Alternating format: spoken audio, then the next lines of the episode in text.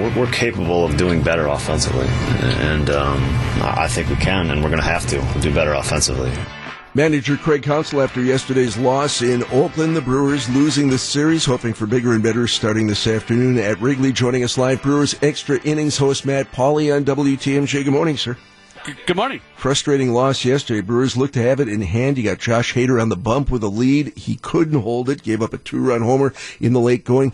But is the problem Hader and his trouble of late with giving up home runs and appearing three days in a row, or is it more this offense of the Brewers that makes pitchers, including Hader and the starters, have to pitch so fine there's no margin for error?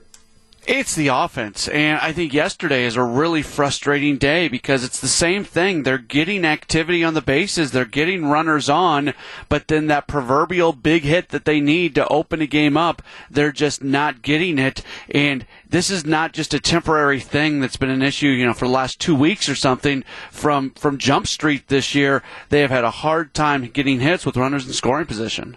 Matt, what was your reaction to the Brewers' moves ahead, uh, ahead of the trade deadline?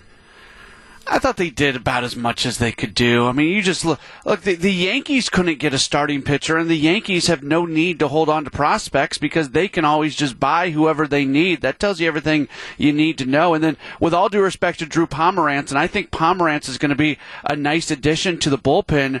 It took the Brewers' number three prospect in their entire organization, Mauricio Dubon, to get Drew Pomeranz. So for people out there saying that they could have done more, they should have done more, I just think the cost of doing more was going to be really, really, really high. Brewers extra inning host Matt Pauley, our guest live here on Brewers 360 on WTMJ. I was watching as the trade deadline approached uh, the other afternoon on MLB Network, and their analysts were practically in tears when it passed because they were hoping, they were praying, they were absolutely positive that some of these big name pitchers like Bumgarner and so forth were going to be changing places, and nothing happened.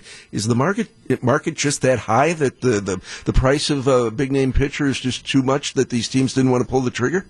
Yeah, absolutely. Gene, think about this: the Texas Rangers pulled my or they they pushed back a start of Mike Minor because they were expecting to trade him. They they did not have him pitch the idea that they were going to trade him, so they were clearly incredibly motivated to move Minor, and they couldn't even trade him. So that again, all these things that happened, there's a problem right now in baseball when it comes to, uh, you know, we can go back to free agency in the offseason, we can look at uh, these moves that are not being made, uh, all the different ways that teams are looking at the way they evaluate their players, teams being in, you know, not real interested in, in winning. There's just so many things that are going on, and then at the end of the day, the results are a fairly boring trade deadline out of a Zach outside of a Zach Greinke move.